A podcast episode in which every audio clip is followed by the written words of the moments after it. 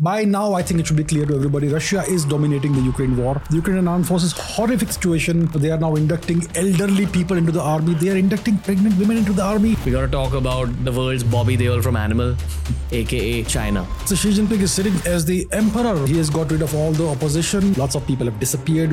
What happened to Mr. Alibaba, Mr. Jack Ma? Where is he? We don't know. In your eyes, hmm. how powerful a geopolitical power is Iran truly? Mossad has some idea of something that's going to happen. These messages are coming out partially out of there. The PM of the country is like talking. What is happening? And now India is conducting anti-piracy operations in the Arabian Sea region. Thing is this: a drone will cost a couple of thousand bucks maybe, and to shoot that down, you need a missile that costs multiple million dollars. We're seeing drone warfare for the first time in the human story. Swarms of drones. That's what the future of warfare is like. What do you think of this whole next phase of American politics? The US politics is very interesting. We have Mr. Biden, who's currently the president.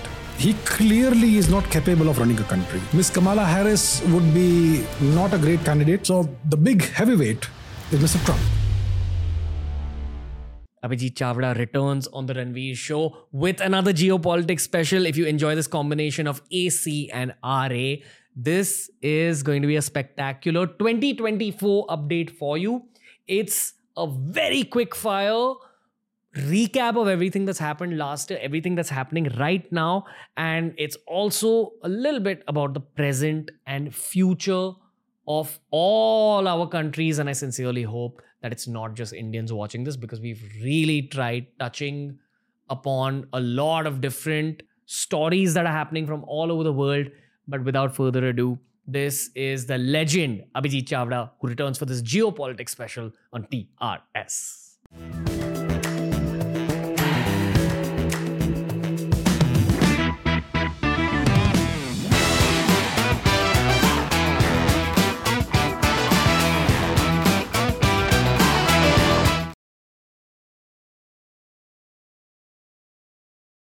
Twenty twenty four geopolitics update courtesy not of news channels but courtesy of AC back on TRS. What's up, AC? All good. Thank you for having me again on the podcast. Let's do a very, very quick fire geopolitical update, actually. All right. Very quick fire. Let's go over a gist of what's happening for people who've not been that updated, and then we can build upon from there. Yeah, this is a very interesting year, 2024. It's a year of elections. We just had the Bangladesh elections. We're going to have the Indian elections, the Russian elections, the US elections as well, and, and elections in other places as well. Uh, so it's going to be a very eventful year. We have wars going on. There's a war in the Middle East. There's a war, an older war in Ukraine. There is conflict in various parts of the world brewing. There's China, Taiwan. There's always a flashpoint. There's North Korea that's acting up a little bit. Um, the Middle East could be a problem. India and China Uh, on the on the disputed border between India and Tibet, we've had some flash some some issues recently. There's always Pakistan, the good old bad boy, you know, the attack dog of other powers. And there's europe there's the recession in europe. There is so many so much things happening. Russia is obviously by now i think it should be clear to everybody russia is dominating the ukraine war. They are in no hurry. They are just sitting there and the ukrainian army has destroyed has been destroyed more or less they are now inducting elderly people into the army. They are inducting pregnant women into the army. The ukrainian armed forces horrific situation. Uh, mr zelensky is sitting is still sitting pretty in in kiev. So there's so much happening right now. And uh, there could be a lot of eventful things happening this year. One hopes there are no new wars and one hope there one hopes there is no escalation of existing wars but uh, yeah we are moving towards a period of geopolitical uncertainty chaos. There's afghanistan of, co- of course sitting out there. There's the middle east there's central asia also interesting place. There's africa. No one talks about africa. There have been coups last year in africa. Where? in in Niger, for example, in Burkina Faso, there was a coup before that, and so on. Um, so Africa, the Sahel region, the sub-Saharan, the Saharan region of Africa, is essentially a geopolitical chessboard where bigger powers, France, Russia, the US, etc., are playing various geopolitical games. China is always there; it's not it's not far away.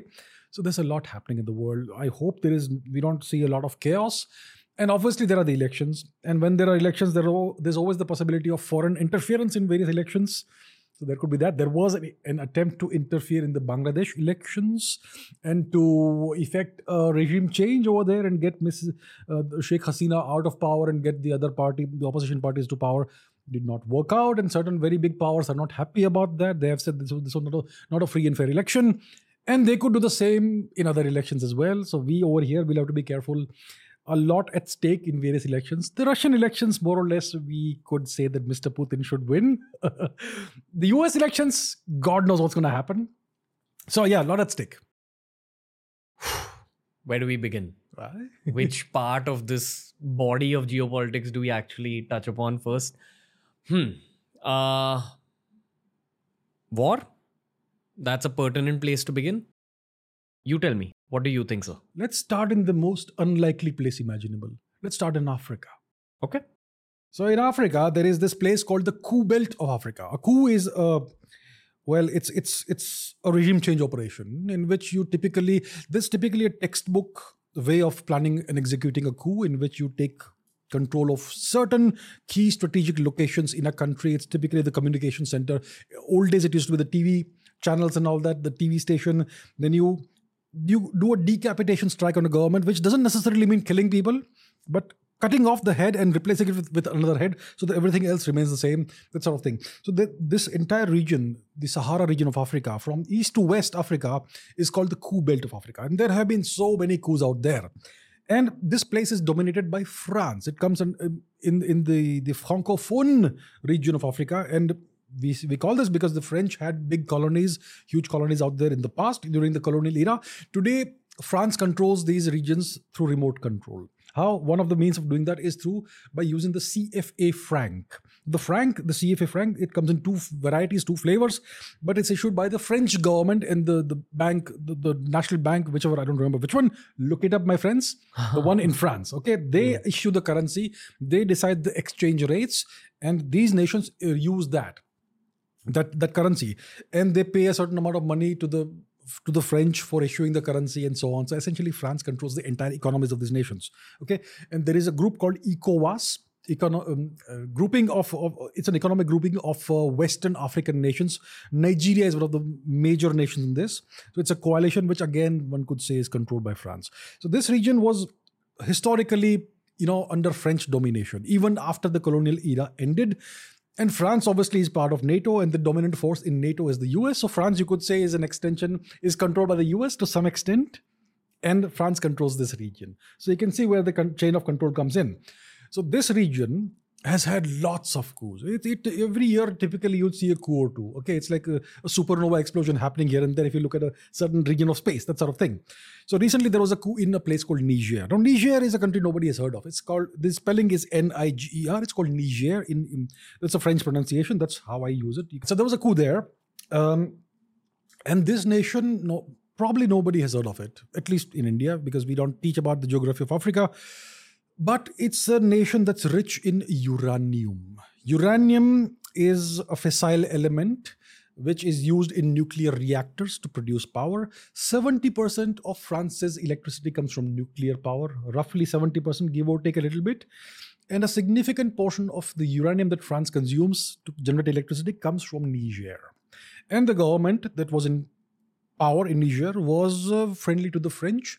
And now there's been a coup last year, 23, and a different kind of government came to power and they ejected the french ambassador uh, and they are pro russia and so on. And there's another thing called the trans-saharan gas pipeline that is supposed to start in nigeria go through niger go into north africa and through there to europe. So we've had the nord stream bombings which destroyed the nord stream uh, you know one of the nord stream pipelines because of which the, that abundant cheap gas that was flowing into europe and powering the economy suddenly dried out and now Europe has to import LNG, liquefied natural gas, from the US at three times the price. So, just this one coup actually caused this big economic change? So, so I'll tell you what the coup can do. So, first of all, the the French were buying uranium from Niger at I don't remember what the rate was. It was like a dollar a pound, that sort of thing, and the the market value is about 500 times more than that. So they were getting essentially free uranium from Niger. Now that's ended, and now it's at the market market price. Whether it's 500x or 200x, I don't remember exactly. Our interested viewers can look it up. Homework. Hmm. So that's the kind of thing it is. So that cheap, almost free uranium that was flowing into France has ended. Secondly, that that pipeline, that gas pipeline that was supposed to be built built through Niger, may not be built now because Niger is not friendly to the European powers. They are more pro-Russia. Okay, and Russia has a significant, uh, you know, um, presence. Let's say, let's say presence in the Sahel region, in the Saharan region of Africa. Uh, it was the Wagner Group, led by Mr., the late Mr. Prigozhin, that used to take care of all of this, you know, various operations and all that. Now it could be other elements of the Russian army, or maybe a rebranded version of the Wagner Group that maybe in in in in uh, you know all these activities, part of the, these activities. But the new government in Niger is pro-Russia and anti-West. So the uranium, the cheap uranium, almost free uranium, stopped flowing. That gas pipeline may not happen. And so what we are witnessing in Africa in all these nations, okay, is a proxy war between the East and the West. The East, I mean Russia, Mr. Putin's, uh, power, you know, uh, you could say agents, elements, all that, and France and the US. And France typically, when something like this happens, they intervene militarily. They cross the, the, the, the Mediterranean Sea with warplanes, they send troops, and they typically involve ECOWAS, that coalition, and the, their soldiers as well, which last happened in Mali, I believe, in Timbuktu and all that, um, just about a decade ago. But this time, France has not intervened. Somehow they have not been able to intervene. They can, but somehow they have been not been able to. Maybe somebody more powerful than France instructed them, told them that this time you shall not intervene. And that is bad for the French, French economy. I'm not saying that colonialism is good. What France has been doing is neo colonialism. But yeah, this time they have not been able to enforce what they have been enforcing for so long. So you can see France slipping away from power in Western Africa, in Central Africa, maybe mainly, mainly Western Africa. You can see Russia advancing its interests in this region. This region is rich in resources, tremendously rich, rich in all kinds of resources. Okay, mineral resources, natural resources, so on and so forth. And wherever you have Russia, you're going to have China. The Chinese have been in Africa for at least 15 years. Okay, they have um, they are good at see the chinese are very pragmatic they will not uh, talk about democracy human rights freedom all that they will work with whoever is in power the more autocratic the government the better it is for them just like the us the us also prefers dictatorships as opposed to democracies so the chinese uh, they uh, have been building all this uh, infrastructure in africa railways and whatnot ports and all that and they use that to extract um, uh, resources out of Africa. Obviously, they pay for that. Okay, they don't do the it the way the East India Company used to do, just steal stuff. They pay for it, but they put autocratic governments in place, dictators in place. They, you know, they nurture those dictatorships, those, those relationships, and the Russians are the muscle and the guns, and the Chinese are the brains behind this, and they also have their workers and all that.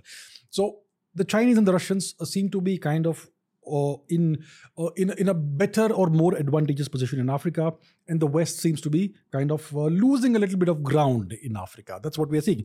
And then we have uh, the expansion of BRICS. So we dealt with Africa a little bit. Now we'll talk about BRICS, various coalitions of nations. We have NATO, we have SCO, the Shanghai Cooperation Agreement, we have BRICS, we have the Quad, we have I2U2, we have so many more such groupings. We have ECOWAS, we spoke about ECOWAS. So BRICS is Brazil, Russia, India, China, and South Africa. That was the original grouping. This year we've had, I think, four more nations that joined BRICS from January 1. Uh, Argentina was supposed to join, but they chose not to join. Okay, but uh, Saudi Arabia has joined, which has been a tremendously strong US ally. The UAE, almost our neighbor, they have joined BRICS. I believe that there's two more nations, Ethiopia and one more nation. Okay, I, I'm Ethiopia and who else? I think the, he's pulled Check it, out. Egypt, Egypt and Ethiopia. There you go. So imagine this: a decade ago, if you talk, if you spoke about the Middle East, you could not think of a single country that was favorab- favorably inclined towards India. They were all more or less hostile to India. At best, they would be indifferent towards India. Today, each of these Middle Eastern nations is extremely friendly towards India. They are very bullish on the future of India Middle East ties, whether it's the UAE, whether it is Egypt, whether it is Saudi Arabia, whether it is Israel. So look at that. On both sides of the aisle, they are friendly towards us. Uh, uh, we have a Hindu temple coming up in the deserts of Arabia. It's going to be inaugurated on the 14th of February, if I'm not mistaken. It's coming up in uh, in Abu Dhabi, in the UAE, and Mr. Modi and uh, and the Sheikh, the ruler, the leader of Abu Dhabi, Mr. Mohammed bin Zayed Al Nahyan, they call each other's each other brothers. And Mr. Modi has extremely good relations with Mr. Mohammed bin Salman as well. So MBS, MBZ, both of them are extremely bullish on India. The friendship, the not the alliance, but the ties are blossoming. And the very fact that India has been able to resist the Western browbeating attempts to browbeat India during the Ukraine war and take their side. It has not worked. That has given a tremendous amount of confidence to the Middle Eastern nations. And now India is conducting anti-piracy operations in the in the Arabian Sea region, near the near the Strait of Bab al-Mandeb in the in, in the Red Sea, near the Strait of Hormuz, which is uh, which is the Persian Gulf and all that. And that shows what India is capable of. And these nations know that India is not an expansionist, hegemonic power. India is not going to turn up in the middle of the night and invade them. We are going to have a very robust relationship. And this has given them a tremendous amount of confidence that they can now perhaps start thinking of no longer sucking up to the US. And they have more, they have a rising power that is a great friend of theirs and very respectful of Arabic culture. And so it's a relationship built on mutual respect. So the UAE and Saudi Arabia are part of BRICS now. Can you believe it? I mean, they get most of their weapon systems from the US. You go to their airports, you will see those big uh, American-made planes over there. They have Patriot missile systems for missile defense, anti-drone defense, anti-ballistic missile defense. These nations are extremely favorably in, favorably in, inclined towards India. So it's a major shift that just one man, Mr. Modi, has brought about in the past decade, in the past nine, nine and a half years. That's what's happened. Uh, so there is that and then there was the uh, then we have had this uh, uh, this this conflict in the Middle East, which is uh, we know what happened. Hamas uh, attacked Israel. I mean that's what happened. I'm just I am a neutral, disinterested observer. I am just saying it as I saw it. Hamas attacked Israel. It's a very big question as to how this was allowed to happen. I mean, Israel has the best defenses in the world, the most uh, state of the art uh, surveillance uh, and and espionage uh, mechanisms in the world. They have Mossad, they have Shin Bet, internal external intelligence, and yet they could not do anything when these Hamas terrorists cut those wires and uh, brought the walls down with bulldozers and sent paratroopers on paragliders. I mean, what were the Israelis doing? So it looks like one could say, if one were naive, that this is the greatest uh, intelligence failure in Israeli history, worse than the uh, Yom Kippur War. But if you look a little bit deeper, it looks very suspicious and very fishy. Okay, so I don't know what actually exactly happened, but this happened. Hamas attacked Israel, Israel attacked Gaza, and we have a conflict that's smoldering. Hezbollah in, in Lebanon is also involved to some extent.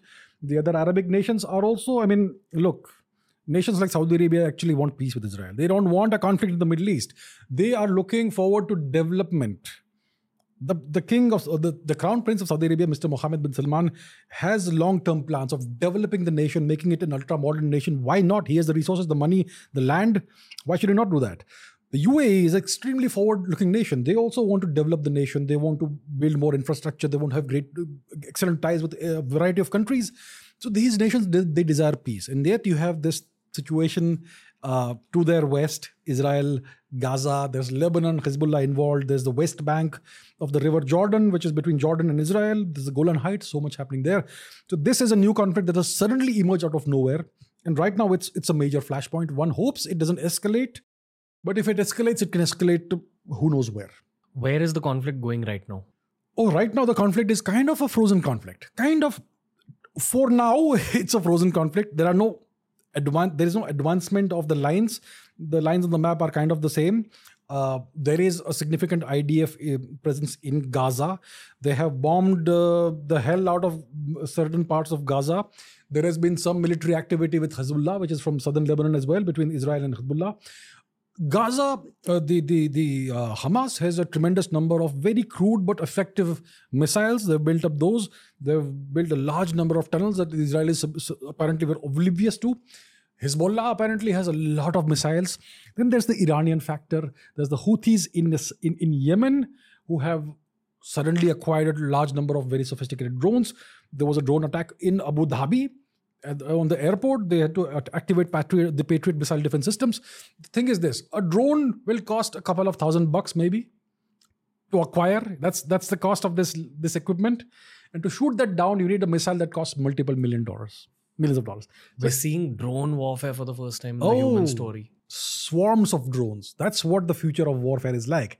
And what's the response to that? Let's say you have a aircraft carrier. Okay, let's say you have an aircraft carrier of, a large major nation. So this aircraft carrier will have uh, defense systems, missile defense, and other defense systems, anti-aircraft defense, anti-missile defense, anti-ballistic missile, anti-cruise missile.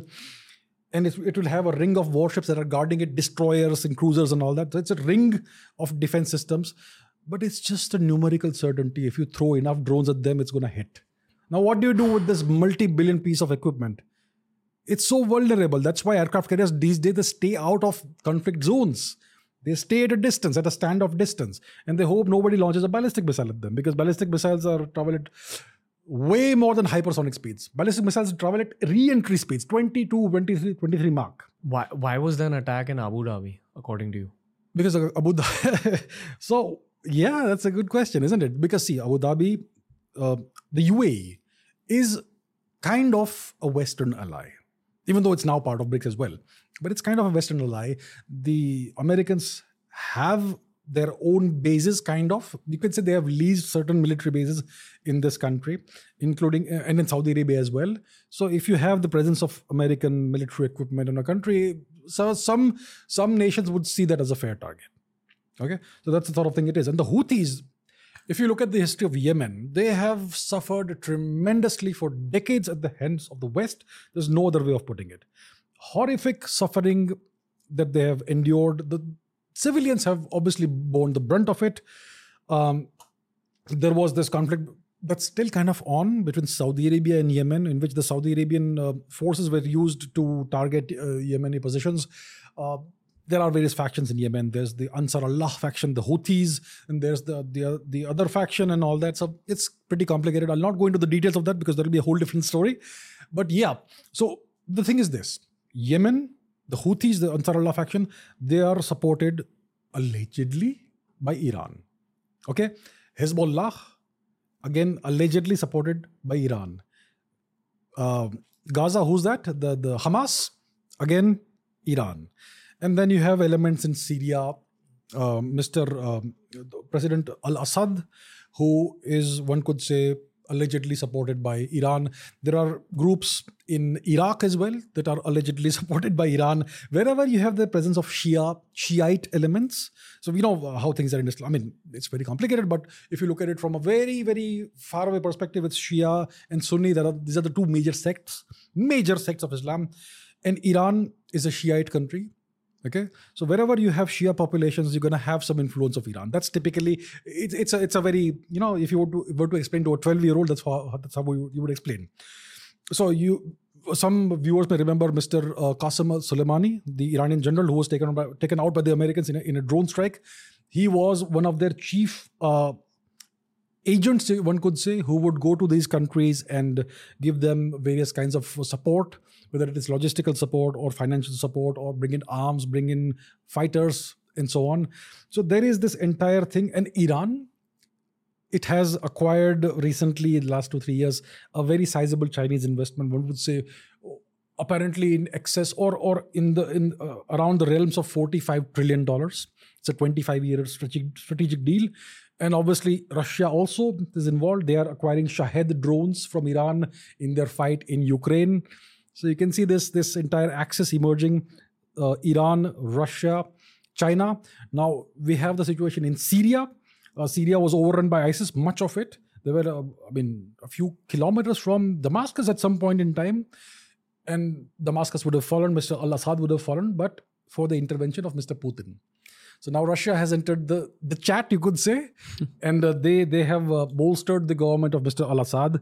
They have uh, a naval base, Latakia, I believe, and they have uh, aircraft bases and so on also. So the Russians have stabilized Syria. They have prevented this nation from being overrun by Western proxies. So you have uh, this complicated scenario in the Middle East. The Middle East is always in crisis, and the crisis is always orchestrated by from somewhere far away. Hmm. So that's that. Hmm. And I could just go on, but yeah, let's let's move on to something else if you want to. Um. Okay in your eyes, Hmm. how powerful a geopolitical power is Iran truly? Hmm. Because if you go to geopolitics 101, it basically boils down to your economic advantages, your resource based advantages. I would argue your population based advantages and your technological advantages. Fair? Anything else you'd like to add to this? I would say it's also it also what also matters is the quality of your leadership and its willingness to take risks beyond your territory and within your territory. Territory that also matters. you'd say that Iran is a geopolitical power to be considered as an impactful force on the world map?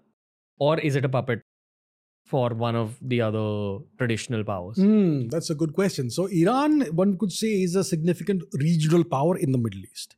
They can, if they can affect what's happening in Syria, they can affect what's happening in Lebanon, they can affect what's happening in Gaza in the West Bank, they can affect what's happening in Yemen, they can affect things that are happening in Iraq as well through their own spy networks and their own. The proxies. Gotcha. Yeah, Okay. they've got extensions of their own forces and they have uh, significant uh, influence in various countries. And it's not just soft power, it's hard power also. Okay, so th- there is financial support, there is technical know how, there is logistical support, there is arms and ammunition support, and there's also, you could say, military agents and maybe possibly plainclothes soldiers as well. Possibly. Okay, so Iran is a nation that operates beyond its borders. It is willing to operate beyond its borders. It's willing to take risks. It has a significant look. Iran hasn't seen a significant war since the 1980s, the Iran-Iraq war, and they have been developing their military. I'll tell you what. About half of the population of Iran is Persian. About half of it is Azerbaijani or Arab or whatever else. So you could say that Iran is kind of held in place. The government is held in place kind of by, by force. One could say. By force. One could say. One could say it's a police state. Okay, look. For. Let me give you a very crude example. You go to New York. Hmm, You will see cop cars everywhere. You'll see cops everywhere. You take those cops away for 15 minutes. There's going to be riots in New York. We know that. One could imagine the same kind of thing possibly happening in Iran as well if you take away all the soldiers and all the cops. So much of the armed forces of Iran, one could say, some would say, are are used to just enforce law and order and, and, and whatever else within the country. And and some of that is obviously used for influencing um, outcomes in other nations. And they have a reasonably sophisticated military industrial uh, complex. They produce very good drones. The Russians are buying their drones in large quantities. They have missiles, ballistic missiles, cruise missiles of various kinds. They have they have uh, drones and, and and and they have a good. Uh, they don't have any shortage of arms and ammunition because they have not been involved in any, in any major ruinous war. And they have China on their side because China wants Iranian oil and energy. And obviously, it makes sense for Russia to also align itself with Iran because Iran is a pro is is, is an anti-US power, and the biggest threat to Russia today is the US. That's how just the, the global geopolitical chessboard is loaded right now. So Iran is a significant power, significant regional power in this entire region. They dominate the Persian Gulf region. They can blockade the Strait of Hormuz at any time, which could cut off half the world's energy supplies right there. Right? So they are a significant power. They have a good navy and so on. And they are willing to take risks and uh, they're always in the state of alert and state of, you know, kind of slightly paranoid nation. The Paranoid government nation. Everyone's out to get us. I mean, look at what happened to them. There's, a reason for them to be paranoid.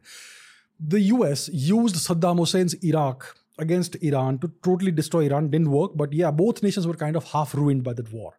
And then the Americans imposed terrible sanctions on the Iranians. Medicines in short supply, everything in short supply. God knows how many Iranians died in that. And even now, we, the Iranians had signed this deal with the US. The the what is it called? The the Iran nuclear agreement which was uh, signed between Mr. Obama, between the regime, Obama regime and the Iranian regime. And Mr. Trump comes to power and he walks back from the agreement.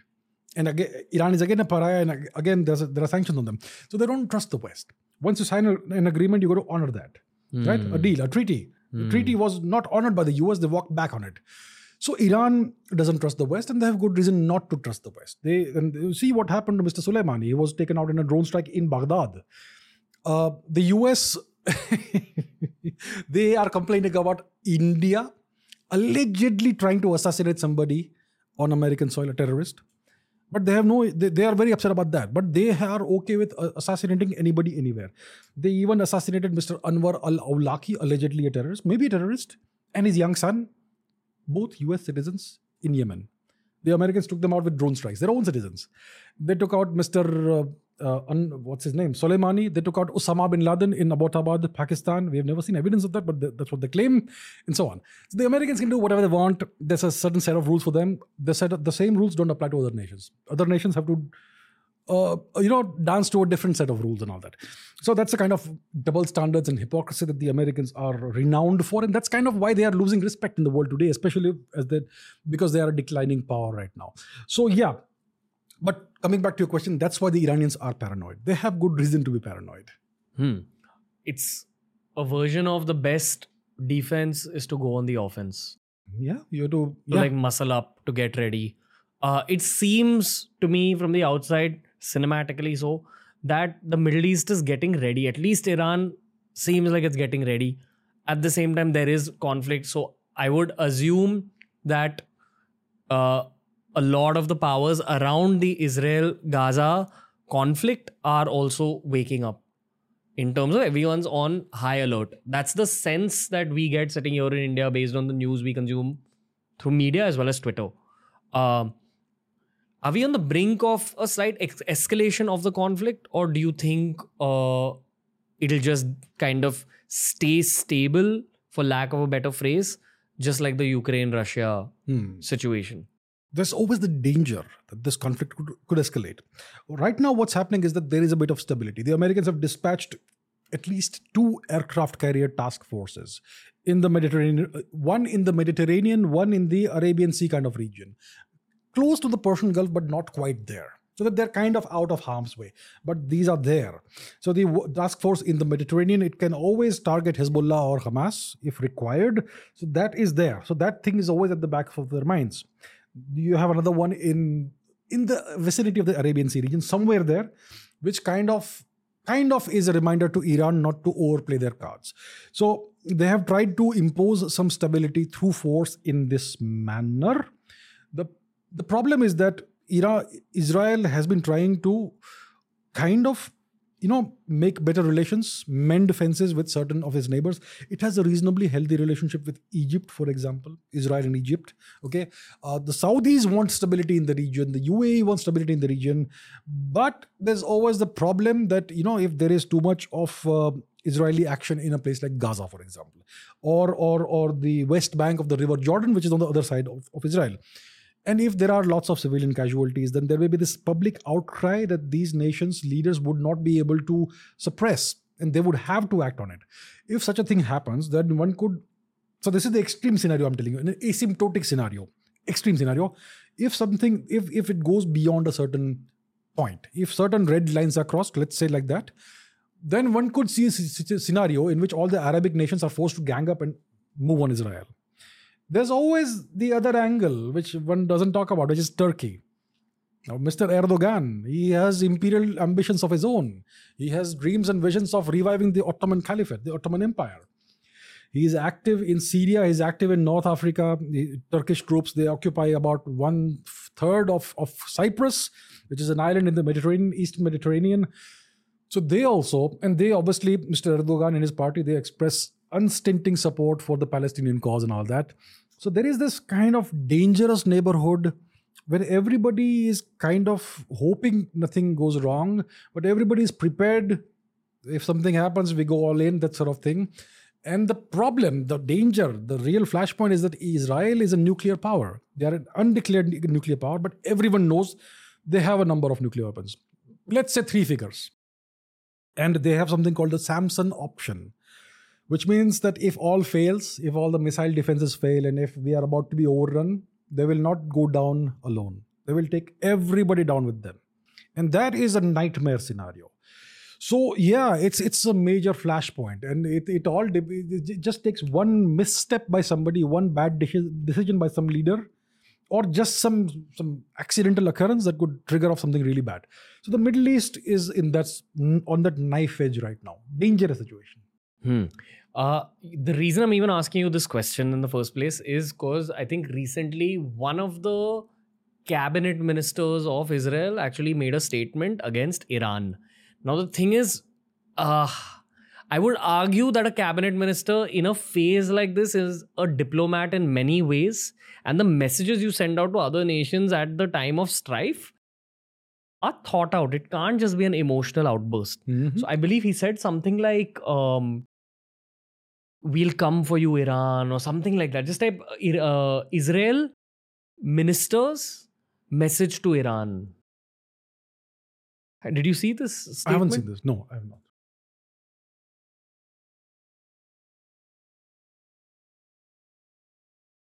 So it's kind of like what the Turks do. They keep reminding Greece, we could turn up one night.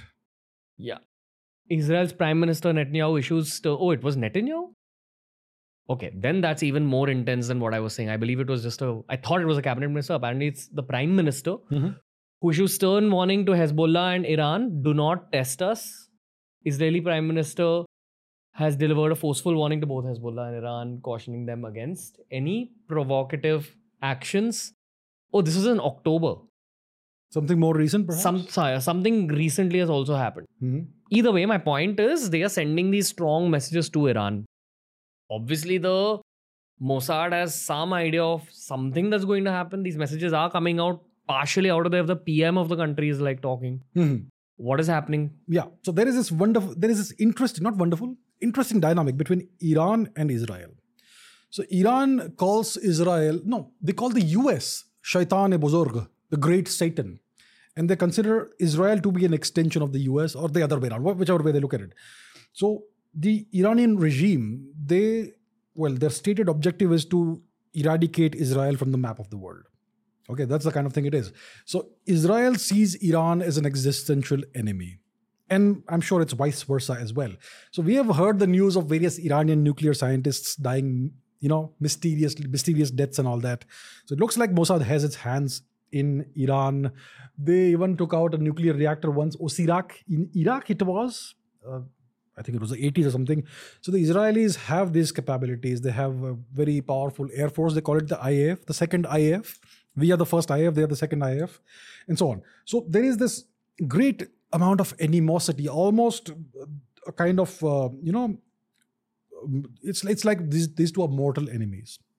So whenever something happens via Hamas or via Hezbollah or via somebody else, the Israelis probably know and they assume that it's coming from Iran. And they may take some actions to, to you know, retaliate against Iran itself, possibly. Maybe in a covert manner, maybe in an overt manner. If there's an overt war between Israel and Iran, it could be nuclear war. I'm not sure about where Iran stands on the nuclear scale, but I would not be surprised if they have gone past the nuclear threshold by now, because they had reasonably good uh, uranium enrichment technologies. You know those uh, centrifuges and all in under the Natanz in the Natanz facility under a mountain and all that, and the the entire nuclear deal was designed to prevent Iran from going nuclear and giving them certain incentives not to do that. The nuclear deal collapsed many years ago. Maybe they have gone ahead with the enrichment program and they may have sufficient uranium by now, the, the enriched form of uranium, weapons grade uranium, to have a few nuclear bombs.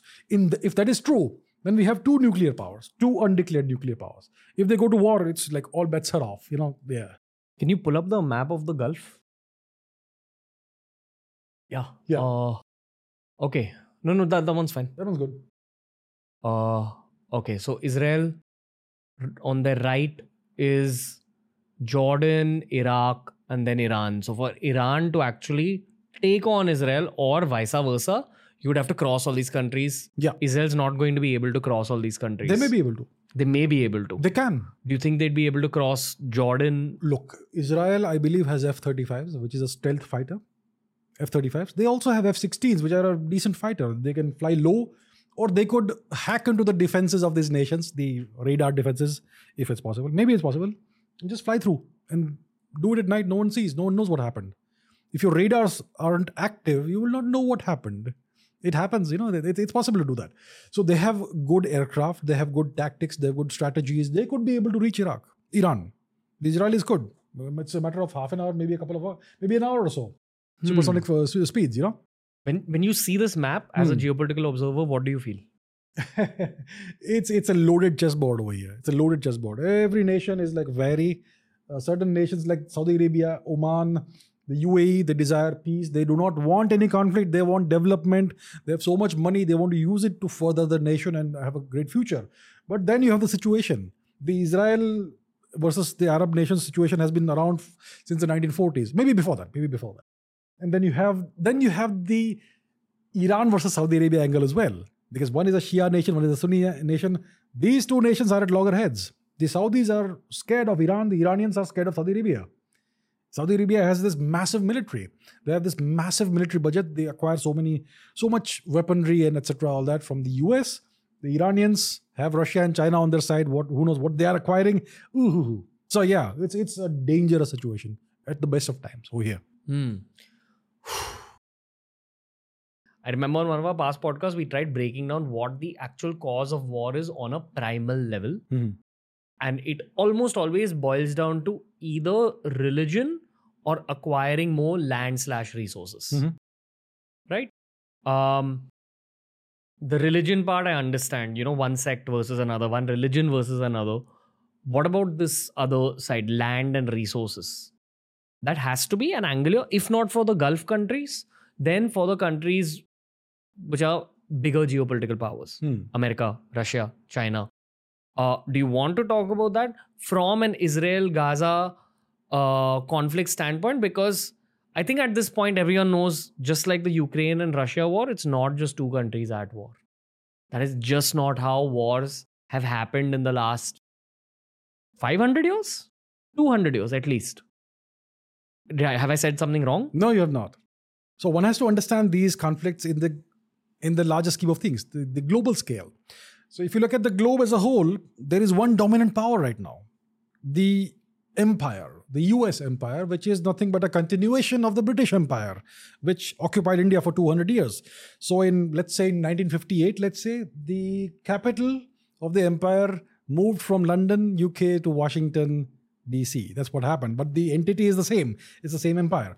So they control the world via what they call the rules based world order and via their extensive military capabilities. So the US is the only superpower. My definition of the, of the term superpower means a nation or an entity that can intervene militarily anywhere in the world at 60 minutes notice. Only the US can do that. China or Russia cannot do that. Of course, they can send missiles, but that's not the point. Hold and occupy and, and control uh, as opposed to just destroy. So the, only the US can do it. And the Americans have military bases all across the world, including the Middle East.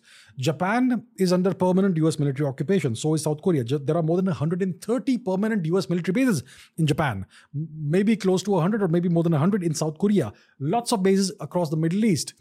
You could say Israel is an American outpost, or maybe you could argue the other way around is the truth, whatever it is, right? So all of this, and if you look at the lines on the map, if you look at the Middle East, the lines that divide nations, these are typically straight lines. Human political boundaries never evolve like that. These are artificially drawn straight lines on maps. Somebody set, took a map and drew lines on them. But what that does is it divides communities, it divides ethnicities, it divides religions, puts wrong the, the wrong people that don't belong together together in a nation which causes civil wars and that's actually perhaps and you see the same thing in africa africa has this history of civil war after civil war which actually is great if you want to neo-colonize the country and control it from far. Hmm. so all of these conflicts look if you look at the history of the past 500 years most of the conflicts have been driven by the west initiated by the west or exploited by the west initiated and sustained by the west. Okay so that's how it is. So this is what we are seeing right now. It's nothing but a legacy of colonialism. If you look at how these nations were created you know the crucial state i'll not go into that but you know these lines of the map how they emerged in the, in the middle east for example this was all done by the western powers mainly the british. The french had some involvement in all that okay? There was a division. Turkey was uh, supposed to be carved out by the western powers. Didn't work 1920s a long story. So what are the your question boils down to what are the triggers for war? What are the causes for conflict? War is nothing but the culmination of a conflict but conflicts can simmer for a long time without actually going kinetic and ballistic so for example there is this frozen civil war that we have in the subcontinent india pakistan. Hmm. What is the cause of that? Right? There are religious causes there are there are geopolitical causes. The british exploited they created accentuated and exploited religious divisions within India, within ancient India, the subcontinent, partition India the way they wanted it, and they favored one side over another and used what is temporarily the nation of Pakistan as a potent counterbalance to India, and also as a geopolitical staging point for intrusion into the central into Central Asia, Afghanistan, and so on. So, uh, and and that was done by the British, but it's been continued by the Americans. I mean, I would not be wrong at all to say that the Americans funded and financed Pakistani terrorism in India for several decades. Okay, that is absolutely 100% a fact. So that's what they've done. They've created conflicts, they've instigated conflicts, and they have sustained those conflicts and exploited those conflicts for personal gain. And that's what we are seeing over here. So there are so many causes for conflict, but it's typically it boils down to human nature, to the basest of human desires. What do we want? What I mean, if you were a caveman, what would you want? You want more power.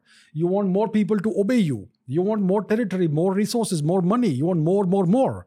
And we humans, at uh, the end of the day, are a violent species. Look at our closest cousins, the chimpanzees, brutally violent. Now, we have something called culture and civilization that kind of holds us back. Some of us do, some of us don't but yeah that's how it goes. So yeah there are so many causes but it's it all boils boils down to greed the desire to control more and more and to essentially own the own world. Uh, long ago when we had one of the first conversations i said geopolitics is a sport. The the objective is world domination and there are no rules. You make up rules as, as you go. That's how it goes. Hmm. um, in the movie animal when they introduce bobby deol into mm. the movie mm-hmm everyone's attention span spikes up again. Okay. Which is why I want to introduce China for the same reason. In All this right. Podcast. China's the, the Bo- Bobby Deol of this podcast. Are you familiar with the Chad memes? I am actually. Okay. Yeah. In meme culture, Chad is like a badass guy who just says it like it is. In a world with PR trained content creators, we have one Abhijit Chavda who speaks his mind. there will be people who will disagree with you. There will be people who will uh-huh. point fingers. But the fact that you're able to talk in a state of flow and you're able to openly express all these points and you casually drop a lot of these bombs. Like you just called india pakistan's rivalry a civil war situation. Yeah it is yeah. and you just randomly drop these bombs in the middle of your uh, thought essays. But i think that's why people gravitate towards your work. So so uh, we got to talk about the world's bobby deol from animal aka china. China. What's up What's up with China? I mean, yeah, Mr. Xi Jinping is sitting pretty as the, as the emperor of the, the current uh, dynasty. The current dynasty is the Chinese Communist Party. So in China, I mean, when, when historians talk about Chinese history, they talk about dynastic cycles. You have dynastic cycles everywhere in the world, but they talk about Chinese dynastic cycles. So you had various dynasties that rose and fell, rose and fell. Whenever a dynasty false. It's typically because of a certain set of reasons they call it the mandate of heaven. If you have the mandate of heaven you stay in power. Once you lose the mandate of heaven you fall from the grace of the gods and you lose power. The mandate of heaven is very simple control. If you have the wherewithal to control your country and its people you have the mandate of heaven. The moment you lose that you're gone and your dynasty falls. So that's how empires rise and fall in china. And the current empire is the chinese communist party and they don't have hereditary emperors. They have emperors who are chosen by the current dispensation. So previously we had who was it? We had Mr. Hu Jintao and then whoever it was, and then now we have Mr. Xi Jinping, who is the current emperor, and he has made himself essentially emperor for life. Amended some of the rules and some of the constitution and all that. He's essentially an emperor for life. That's one what one could say. As long as it lasts, he's emperor for life. Uh, as long as he lasts in power. So to stay in power, you have to be tough in China. And that's what Mr. Xi Jinping is doing. He is consolidating his power. He's he has got rid of all the opposition, even imaginary opposition to himself. Lots of people have disappeared. What happened to Mr. Alibaba, Mr. Jack Ma? Where is he? We don't know. Uh, what happened to certain generals? What happened to their foreign minister? Disappeared from public life. One hopes they are somewhere, whatever, right? So that's how it is in China. Chinese politics is really, really tough. Dog eat dog world. And, and so China, as we know, is an aspiring superpower. They aspire to replace and displace the US as the preeminent global, power? By what 2049 2050 somewhere around that time the 100th anniversary of the founding not the founding the the 100th anniversary of the chinese communist party taking over power in china. Roughly around 2050 i the date eludes me. My dear reader my dear viewers can look it up for themselves right? So that's what it is. So the chinese have built up this mega economy through manufacturing and this this entire process was aided and abetted and midwifed by the US. I mean, this is known history. Now there is this big rivalry between the Chinese and the Americans. The Americans have gone all out in recognizing China as their number one threat. And there's something called the Thucydides trap, which we'll not go into. But when we have an existing power and there's a rising power, they say that war is inevitable, which is a lesson that was drawn from the Peloponnesian War almost two and a half thousand years ago in ancient Greece. And the writer was Thucydides, okay digression okay so, so that's what it is So China is this big power, but now they are facing challenges. They're facing challenges from the demographic perspective, from the economic perspective. The economy is slowing down. It's no longer galloping forward at 10% a year or 10% plus a year. Their figures say that it's around 5% something per year. But one has to take their figures with a few grains of salt. And then there is the demographic challenge, which is even bigger. The Chinese population, uh, the growth is slowing down. There's something called the TFR, total fertility rate. To sustain a population at the current population level, you need a TFR of 2.1 per woman, which means on average, though every woman should produce 2.1 children on average. Obviously, nobody can produce 2.1 children, but on average, that should be the figure. If you fall below 2.1, your population is going to start declining. Not just that, it's going to start aging as well. Now, China has this weird, weird system that, that they enforce for a long time the one child policy. Chinese society is so stunted and weird. Think about this. Every Chinese person, take any Chinese person, he or she doesn't have any siblings, no brother, no sister, no cousins, no aunts, no uncles, no nieces, no nephews. It is such a strange society, and because of the one child, one child policy, which is now which has now been relaxed, but because of the policy, every family, every set of parents treats their children as their most valuable and precious possession in the world, and they don't want to risk anything with their career, their lives, anything, right? So it's very difficult to convince them to send the children in the army, in the military, especially on front lines. Very, very, you know, that sort of thing. And the population is aging. Right now, the median age, the average age, I believe, is around 38 or something, if I'm not mistaken. By 2100, it could be in the 60s. The average age could be in the mid 60s. So imagine, and, and, the population by 2100 is projected to be half of what it is today, about 700 million. Imagine a nation of 700 million people whose average age is 65. The average person on the streets or everywhere else is 65 years old. Who's gonna do everything? Okay, who's going to provide the the the uh, fighter fighter pilots? Who's going to provide the soldiers on the front lines? Who's going to do all the science? Who's going to do all the industry all the workers all the laborers? Who's going to do that? Obviously one could argue that artificial intelligence and robotics will solve the problems but who knows? Come on man. It's all far off. We don't have that today so these are the dem- demographic and uh, ch- other challenges China is facing. The economy isn't doing that well anymore. There are big bubbles. There's the property bubble. There's lots of other things and all. There's there are big challenges in banking system. Lots of debt has been given out. There are lots of empty mega cities that have been built. No one's living there. Lots of problems. But the Chinese are optimistic. The Chinese Communist Party is optimistic and can take the nation forward. But we have these big, well-known problems out there. Then there there is the expansionist hegemonic mindset of the Chinese Communist Party, they have territorial disputes with all of their neighbors. Name one neighbor that they don't have a territorial dispute with, and I'll wait. There's no one. Whether it's Japan, whether it's Taiwan, whether it is Kazakhstan, whether it is Russia, India, we all know, Bhutan, everybody, Afghanistan, they, they claim the Wakhan corridor. They had these territorial disputes with Russia, okay? The Ussuri River uh, region. So it's in the Russian Far East and the Chinese Far North. So there were these clashes in 1969, the Ussuri River clashes. Hundreds of soldiers died on both sides. The two nations nearly went to war. The Russians had decided to nuke China. And it was the Americans under his, uh, Nixon and Kissinger who threatened them with retaliation, and that's how China was saved. So there was this boundary dispute, the large Ussuri River boundary dispute that was resolved in the early 2000s. Now the Chinese have published a map last year, 23, in which they've reopened the border dispute and claimed certain of these territories as their own. And they've also renamed certain regions in Russia to Chinese names. So the Chinese are playing the same old games they play with everybody, with Russia. Imagine this today, the world is looking at China and Russia as allies. I'll tell you what, they don't trust each other. The Russians don't do not trust China. They have Iskander ballistic missiles on the border pointed at Chinese uh, targets, and there would be missiles aimed at Beijing as well, and vice versa.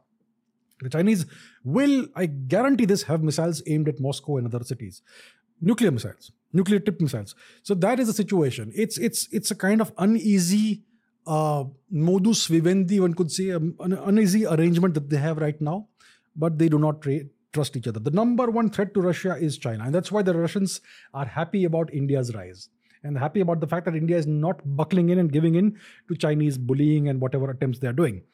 So, and then the Chinese are playing games in the Indian subcontinent. They're trying to woo Bangladesh. It's not working a lot, They are trying to open ports in our neighboring country, Myanmar, Burma. Okay. So the Chinese are playing these games. They are trying to woo Nepal. Obviously, our wonderful government from the 1990s, whoever was, was in power then, they toppled the Hindu monarchy of Nepal, which was very pro-India, and they well supported a civil war, a Maoist insurgency, Maoist civil war against the the the monarchy. The monarchy was toppled. We know what happened in the palace. Uh, horrible story. And then the Maoists took, took over. And today, most of the politics, most of the, the dominant politicians in Nepal are pro China and anti India. Many of them, not all, many of them. And so that's the deal. So the Chinese are trying to influence Nepal into being more and more of a satellite of China. Then they are bullying Bhutan into ceding territory to the, to the Chinese, and uh, in and they will offer a negotiated settlement in which Bhutan has to kind of become more more and more pro China. Then the Chinese are trying to influence Afghanistan as well. We know the deal with Pakistan. The Chinese even have soldiers in Pakistan in temporarily Pakistan occupied Kashmir. They're trying to woo Sri Lanka. They've done that. They've they impose a debt trap on Sri Lanka when the Rajapaksas were in power. There is this dead port called called Hambantota where nobody comes. There's an airport there that, that, nobody flies to. The Chinese have built that and taken the money, and because the Sri Lankans were not able to repay the debt, the Chinese have taken that region, that that, that land on a 99 year lease, and so on. And there's the Maldives situation. Then there's a new Maldivian government in power, which is pro China. And Mr. Modi, Prime Minister Modi, recently visited the Lakshadweep Islands, and he did not speak out Maldives at, at all. And the Maldivians, uh, a hissy fit, uh, various elements in the Maldivian government. And they criticized, they, were, they issued statements that were, that were critical of Mr. Modi. For what reason? We have not spoken about you, but they went ahead and did that. And some of them even went ahead and uh, put out various anti India and anti Indians kind of sentiments. And the Maldives tourism industry has taken a big hit because of that. And the bilateral relationship has kind of obviously there's going to be consequences to such actions when it comes from members of the government. So we have that. So the maldives are kind of uh, the government is kind right now kind of pro china so the chinese are playing these games. They have that that belt and road initiative which was supposed to be the great vehicle that would propel china to superstardom to, to superpower status. It's not working out. First of all uh, you know it's it's not many nations are pulling out of it. Recently uh, italy pulled out of it pulled out of the BRI. Uh, there's the Ukraine conflict going on because of which the BRI infrastructure cannot be run through Ukraine. So it's kind of kind of uh, not working right now. Um, I don't see it working in the long term. They also had the Maritime Silk Road. Even that is kind of dead in the water. These great Chinese initiatives and dreams are not quite fructifying. Obviously, they will try their best to revive this and make it work. They have the what they call the string of pearls, which is uh, uh, uh you know a network infrastructure building spree to to encircle India with with Chinese ports, you know, with with Chinese assets in Pakistan, in in in, in Gwadar, in uh, the Maldives, in Sri Lanka, in Burma, and so on. They also have a listening post in the Coco Islands, just north of the Andaman Nicobar Islands. They have a port in Djibouti, which they operate, and so on. So the Chinese are trying to encircle India at sea. They're trying to encircle India in the Himalayan region as well. So the Chinese games are continuing right? But india is rising and as long as india manages this situation and ensures that we don't get embroiled in a major conflict military conflict with anyone next 20 years we're going to be unstoppable. And the longer india goes and rises see india's growth is the largest in the world right now. India is the only economy in the entire world that is not under any threat whatsoever of a recession. Hmm. And India is rising, it's growing at 6 plus, 7 plus percent per year, depending on the quarter and all that. Sometime, hopefully, will will exceed that. Hmm. As India's economy keeps growing, and India's, uh, as your economy grows, your military might also grows. The longer it grows, the more difficult it is for China to tangle with India because it is going to guarantee that they're going to get a bloody nose and they're going to lose some of their hard gained assets and all that. So that's the situation right now. Uh, the Chinese are well they would like to rise and they, they, you know they have these commentators on social media obviously they have banned twitter and google and whatever but they do use twitter and all that and twitter somehow x X allows Chinese diplomats to use the, the, the, platform freely and all that. So there's a lot of Chinese propaganda out there. They portray the West as this evil hegemonic power, which I would not totally disagree with. I would actually mostly agree with that. We know the history. But they they try to portray India as an accomplice and an accessory to what the West is doing. That's the kind of spin they are putting on India's foreign policy, which could not be further from the truth. And they said that India is anti China because of the West. Excuse me, you are claiming our territory. You've gone to war with us at least twice, thrice. 62, we lost. 67, we beat China.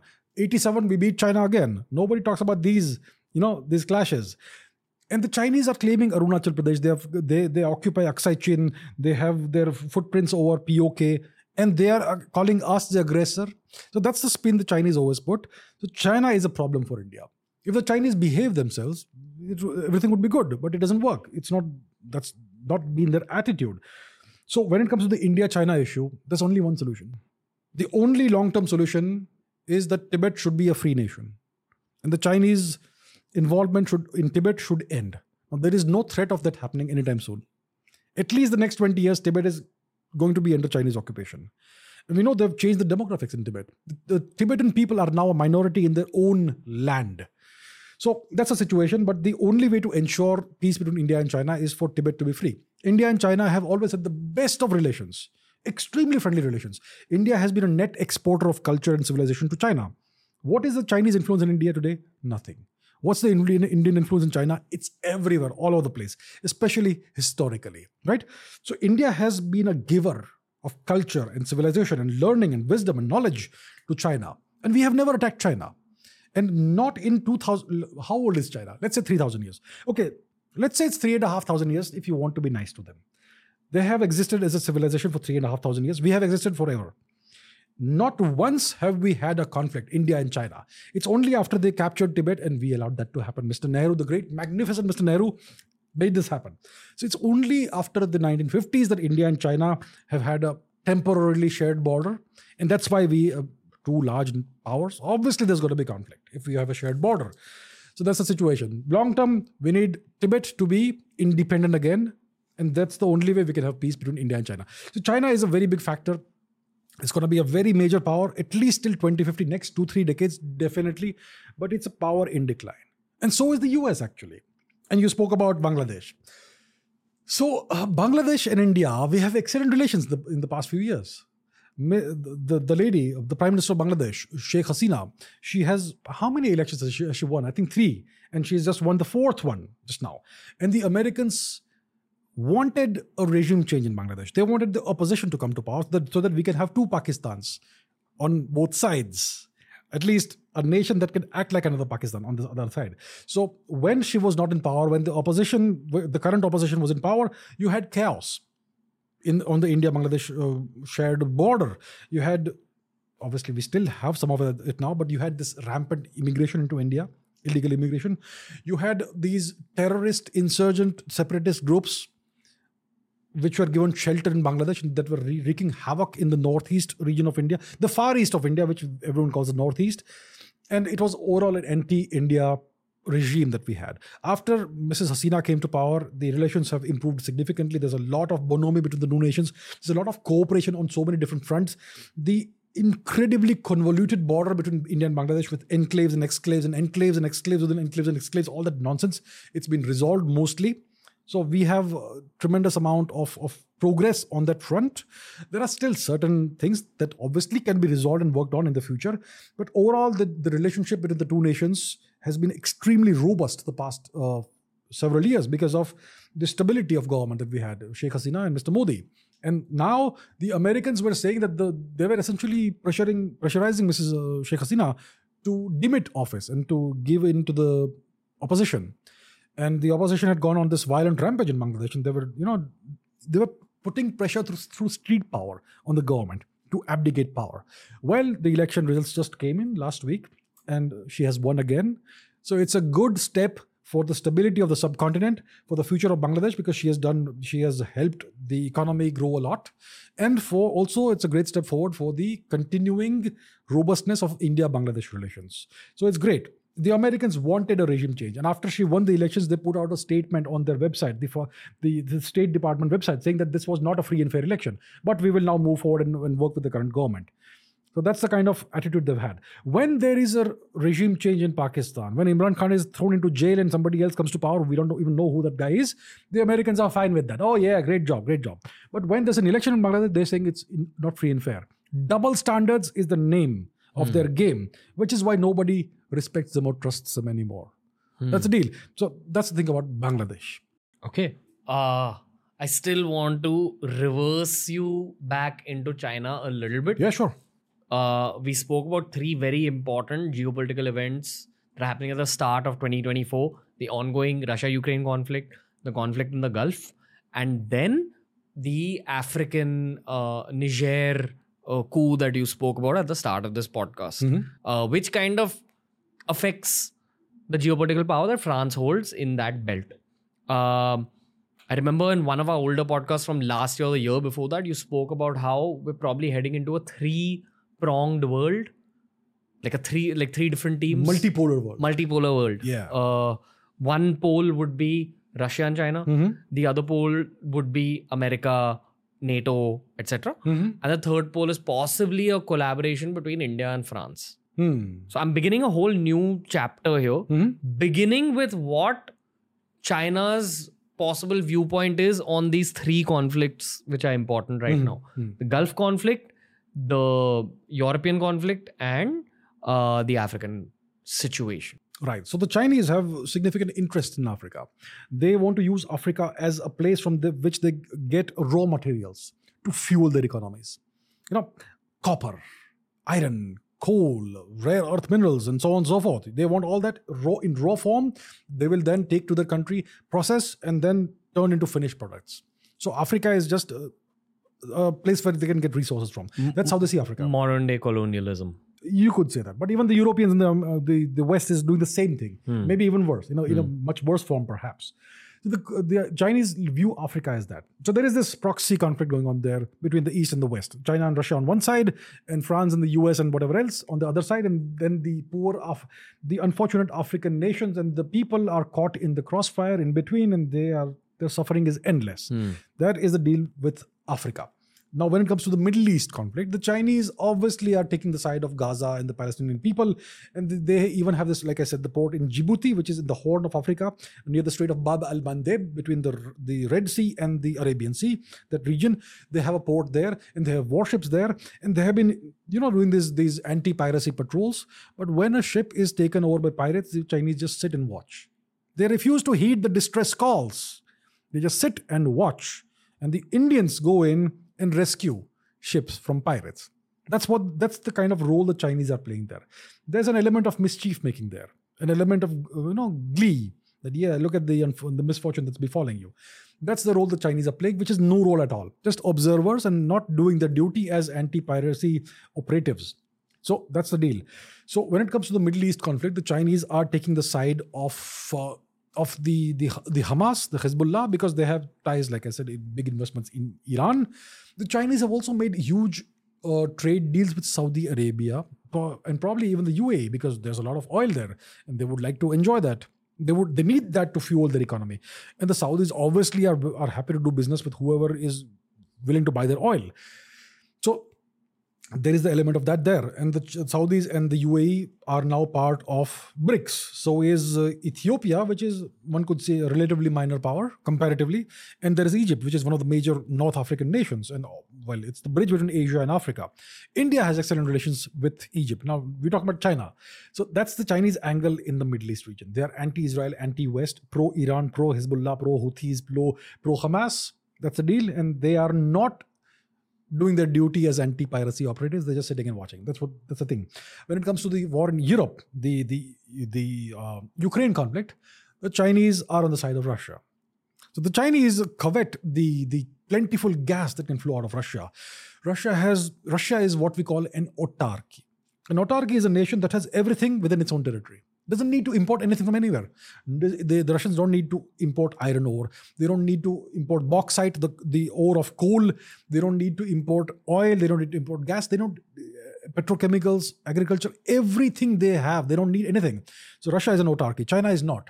So the Chinese would like to to to you know acquire this plentiful Russian hydrocarbons, gas, oil, all that, whatever other minerals, resources they have, and they would like to turn Russia into a client state, a vassal state. My favorite word, vassal. My viewers will know that.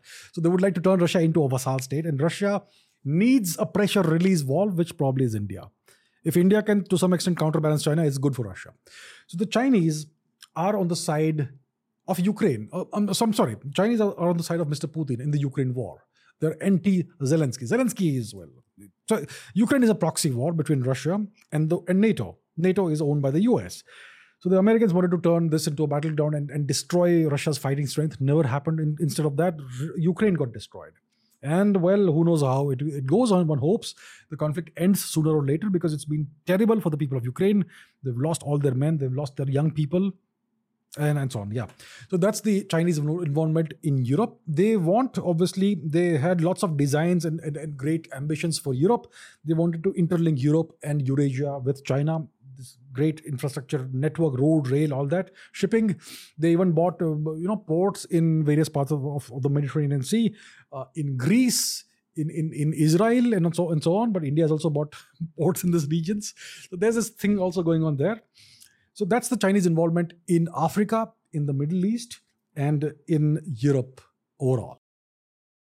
Um, they're still the manufacturing hub of the world, they still are yes making money there. So yeah, so there is this uh, this initiative called China Plus One. So most of these nations that uh, that use China as a manufacturing hub are now diversifying their options. They want more options. So they want China. China is there, but they want China plus one. So they're looking at one more nation from where they can source their manufacturing. That could be Vietnam. That could be Thailand. That could be India. That could be Bangladesh. Whatever. Now it's a great opportunity for these nations, especially for India right? So we we are taking certain initiatives in that direction. And obviously there's the taiwan factor which we have not spoken about. Taiwan is this big uh, semiconductor manufacturing hub. Tsmc this major company which manufactures so much of the world's semiconductors is based in taiwan. The americans have ensured that there is a new T- major mega plant of tsmc in arizona. One more is coming up in saxony i believe in germany. So that will give them enough redundancy because they own germany. The americans own germany, germany by the way so once that is done, once these two plants become fully operational, Taiwan loses whatever real importance it had. And then even if the Chinese try to invade it, they can just the Americans can make sure that everything is destroyed and Chinese inherit nothing but wasteland. Yeah, I was watching a documentary about the current situation in Taiwan. This is an election year for them. Yes, they, again, yeah. The party in power Hmm. is anti-China. Mhm. The the opposition party is pro-China. Mhm. No one's able to predict who's going to be elected. Yes. Uh, therefore, the citizens are in a state of turmoil. At least that's what was shown in the documentary. And this could totally be Western branding and PR because it is media at the end of the day, and all media is twisted based on the emotion of human beings.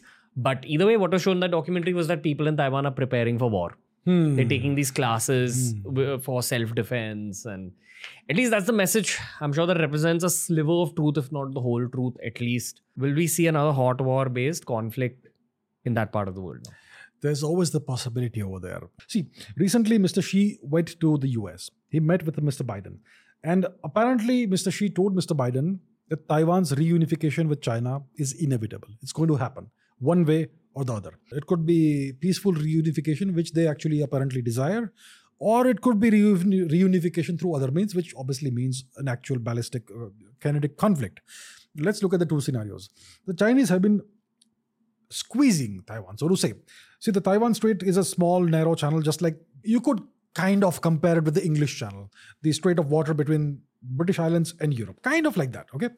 And the Chinese have a major, mega navy, numerically the largest navy in the world. And they always, con- these days, they, they routinely conduct naval exercises all around Taiwan. They, they have fighter planes, fighter jets overfly Taiwan all the time, violate Taiwanese airspace and all that. It's, it's become a routine matter now. So they can, if they want, launch an invasion. Obviously, the Taiwanese defenses are very well prepared, and the Chinese would uh, have lots of casualties and they would lose a lot of assets, and it's not easy. It's not as easy as, easy as it sounds. But this this what this does is, is it pressurizes the people of taiwan. It, it puts them under the siege mentality. It lowers the morale of the people of taiwan. It's always like constant pressure. Chinese military exercises chinese live firing exercises in- into taiwanese waters chinese fighter planes overfly Ti- taiwanese airspace sometimes even the island sometimes. And there is this barrage of chinese language propaganda aimed at the Taiwanese people. And there is this interconnectivity between the two economies as well now. You know, there are lots of Chinese companies in Taiwan. Lots of Taiwanese are employed by Chinese companies on the mainland and so on. So the Chinese are trying to, you know, do it by other means, not through war. But at the end of the day, if all fails, they may possibly perhaps go to war if they calculate that the, the, equations will work out in their favor. Obviously, the Americans would like to use that opportunity if the war actually happens to damage China as much as possible. But who knows? So I hope a hot war doesn't happen. The Chinese may be able to achieve their objectives without having to resort to war but that is a long small drawn out process would you say that one of the ways to predict the future from a geopolitical perspective even political perspective generally, is the policies put forward by governments that are in power. Mm-hmm. Fair, fair to say. Fair to say. Uh, one, what would you say are the policies of the American government? Which brings me to the whole American election situation because I don't know exactly how a presidential style system works in terms of policy. Okay it's one guy and his team in power, and then the narrative about the deep state and all show. But if Trump gets elected, or our boy, Mr. Vivek, Vivek Ramaswamy gets elected, how much will that change American policy? Therefore, how much will that affect geopolitics? And then I'd also finally like to head into our India chapter and Dr. Jaishankar and the Modi government's policies.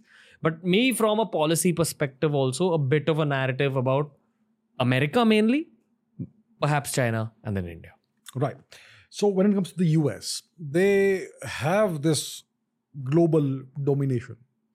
Their their their so-called rules-based world order, which is like the, so-called international law, it's what dominates uh, you know trade and behavior of nations and all that worldwide.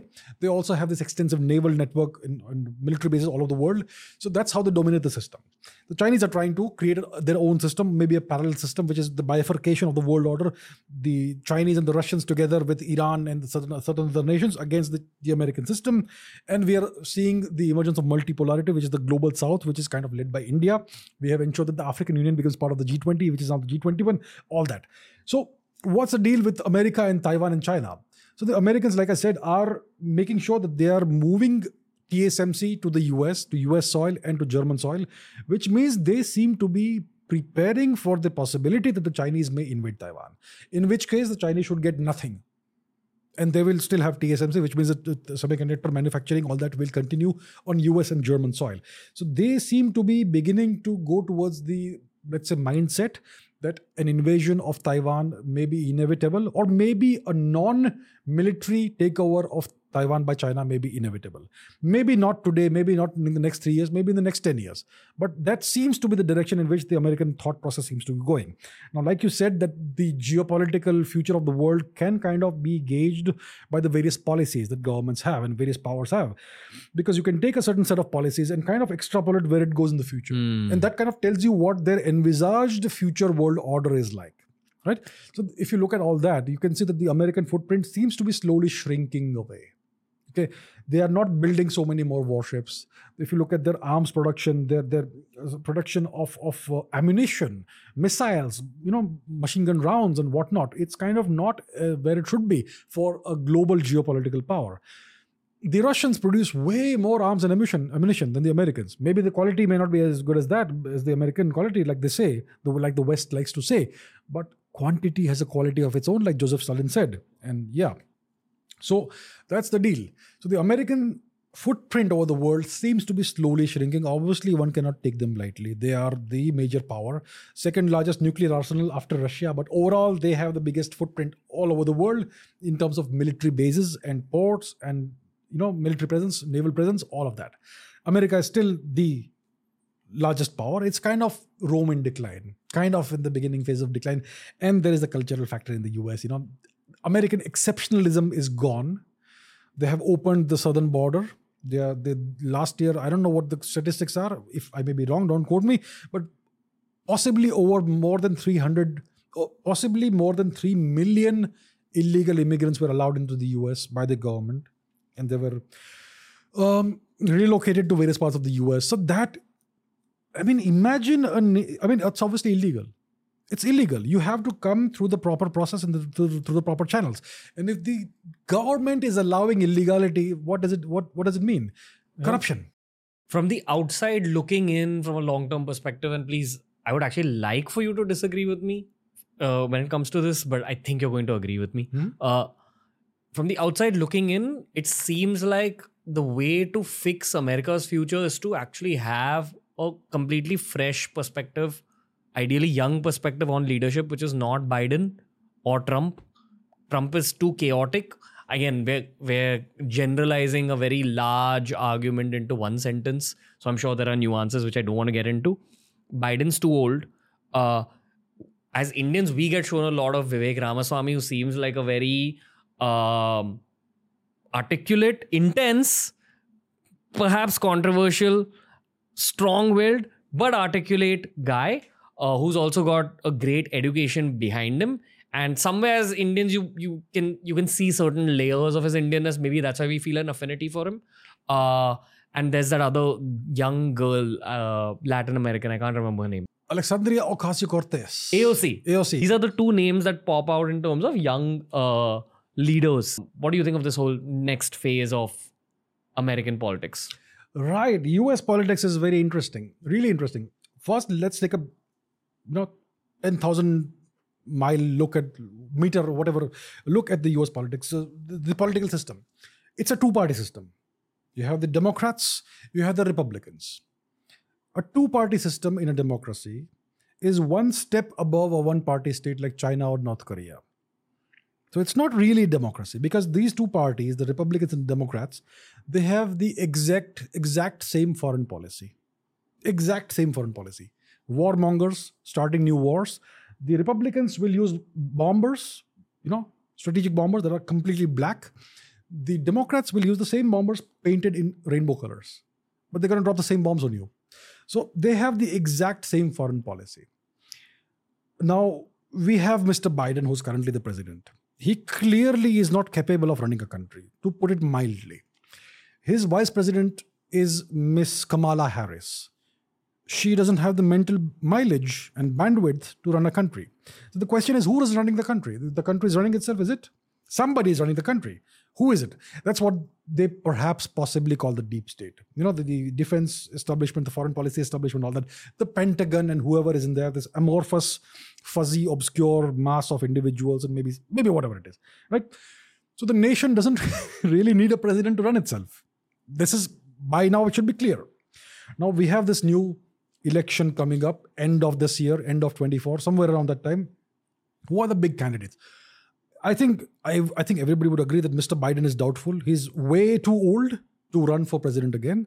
Miss Kamala Harris would be not a great candidate. I think most people would agree because nobody would vote for her.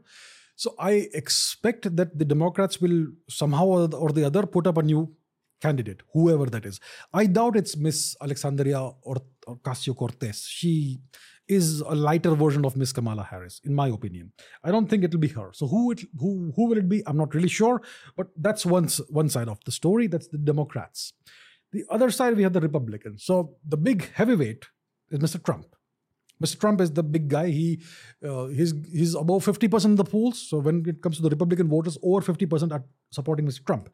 Then we have uh, Nikki Haley, who has a reasonable uh, amount of. Uh, she's number three or something. I'm not sure, whatever it is right now. We have uh, Mr. Ron DeSantis. And like we said, we discussed, we have Mr. Vivek Ramaswamy. Vivek Ramaswamy is the sharpest of the lot, the most articulate of the lot, the youngest of the lot. He has taken everybody down, including his own party people. Nikki Haley has openly called her corrupt, and he has shown how she is corrupt, and nobody can deny that. The only person he has refused, he has steadfastly refused to criticize is Mr. Trump. So if you look at Mr. Ramaswamy, he's either angling for a vice presidential run along with Mr. Trump as the presidential candidate, or he is angling for a 2028 presidential run. He's putting in the groundwork right now because he's very young, he's rich, he's very articulate. He can destroy any opposition, he can destroy any reporter, any news media person, or any of the other candidates in running with him against him. So that's the deal with him. Now, when it comes to Mr. Ramaswamy, Vivek Ramaswamy, Indians love him, obviously, because he's Indian, right? He's Indian, he's Desi. Uh, and he is not a Christian convert, he's a Hindu. and he says he's he says he's, he's proud to be Hindu.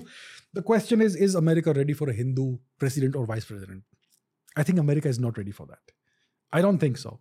And even if let's say he succeeds and becomes the vice president, or let's say even the president, will it change anything? It will change nothing. America's foreign policy doesn't ever change. It remains the same. When Mr. Trump was in power, he tried to change certain things. Did it work out? He wanted a wall between the US and Mexico. Where's the wall? He tried his best, but he was an outsider and they made him fail. They ensured none of his big initiatives even gets off the ground. He's an outsider. Now he may again become the presidential nominate a candidate for the for the Republicans, but let's see how far that goes. Similarly, Mr. Ramaswamy is not a politician. He's not a career politician. Okay, so he's also kind of an outsider, and he's an interesting outsider. So let's say see what role he plays. He's kind of a cannonball running through the whole thing and Mm. taking down people and uh, let's see how far it goes. So that's how I see it. I don't see uh, the US as a nation and as a, as a society being ready for a Hindu president or vice president yet. If you are brown, you may work. It may work for you. Miss Kamala Harris is half Indian, half uh, whatever else, whatever she is, mixed race, uh, but uh, she's not Hindu, and she became the. But she. she portrays herself as a black person, more or less, right? Uh, we had Tulsi Gabbard, who was there in the 2016 2020 elections she couldn't get far at all. They kind of kicked her off the. She was not even allowed to debate uh, in the Republican primaries, if I am not mistaken. And Ramaswamy, Mr. Ramaswamy, he's doing well. He is, uh, yeah, he's very impactful, but he's now right now polling around one one or two percent. So that's not great polling figures, you know. So yeah, it's it's challenging for him. I think he's looking at a long run kind of thing, a long term kind of perspective. That's where I see it. Okay, fair. Uh, and none of this matters from a geopolitical perspective. No. Geopolitics is going to keep going on. It's just going to carry forward from the momentum of everything that we've spoken about. Yeah.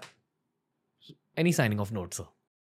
Uh, we have the Indian elections coming up. Oh, it's, it's damn. a big, it's a big ind- event for India. Let's cancel that any signing of notes question. Tell me, sir. Yeah, so we have the Indian general elections coming up. Mr. Modi Hmm. has been in power for two terms, and he has announced himself as the prime ministerial candidate from the BJP.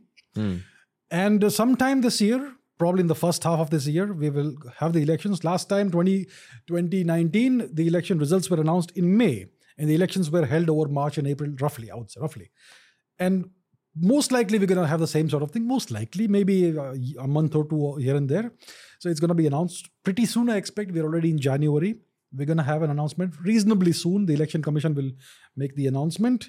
And then we're going to have the election campaigning cycle. It's the entire mood of the nation, the entire tempo, everything, the entire outlook, everything will change once the election campaigning cycle starts. So, uh, from where we are sitting, from how things have gone, obviously, Mr. Modi has done a terrific job of taking the country forward. There's this tremendous vitality in the nation, this tremendous upsurge of self confidence among Indians. The Indian economic growth is there for all to see. India's foreign policy is excellent. India is making inroads and excellent, robust relations with all kinds of countries, near and far. Great neighborhood policy, great extended neighborhood policy, great policy at counterbalancing the major powers in the world, and so on. So India is doing tremendously well. You, there is nothing I can fault the current government for. Obviously, there are certain irritants, certain problems. There is the extremely unfortunate si- si- situation in Manipur right now. Half of Manipur is under foreign occupation, whether people know it or not.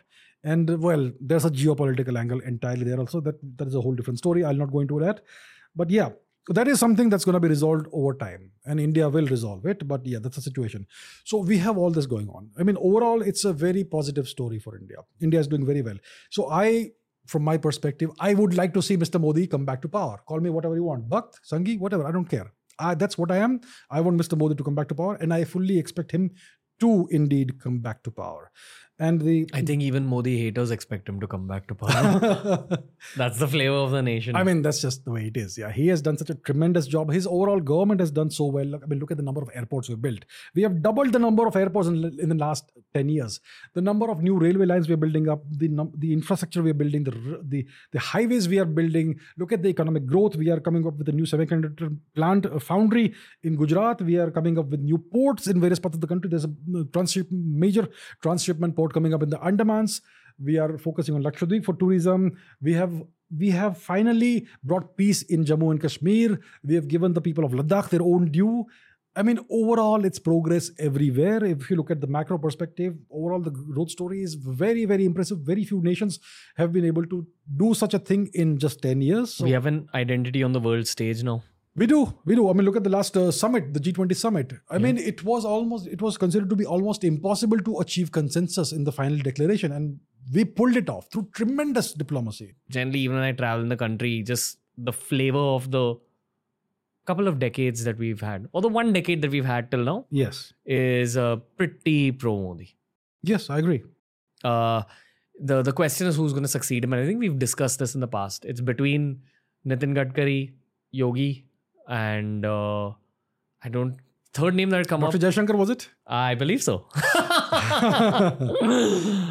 So let's take that up again. Look, the most important thing, the, the most vulnerable time for a nation is when there is a, a handover of power. Okay? That process, the succession process, is the most vulnerable time for a nation. You there are so many countless examples in history. If the succession goes wrong, whatever you've built up over the past three decades, five decades, whatever, it's it can dissipate itself, it can disappear in just a few years. Look at the USSR. Look at, I mean, so so many examples. So the succession, the process of succession is critical for the political stability and continuity of a nation and everything else it has. So, um, so whoever is next has to take over from what Mr. Modi has been doing and take it further, amplify that, and go even further than what what Mr. Modi has done. So Mr. Modi is is laying a foundation, a base for the nation, and then we have to take use that as a springboard and go forward. So we need the right leader for that. So who's the right leader is a question. so AC, if someone held a gun to your head and said pick one of these three, Pick one head with a gun to my head. I would say Yogi. yeah, I'd say Yogi. I'd probably say Nitin Gadkari, but that's because I've podcasted with him and I got to know the Okay. energy. How would you say Yogi?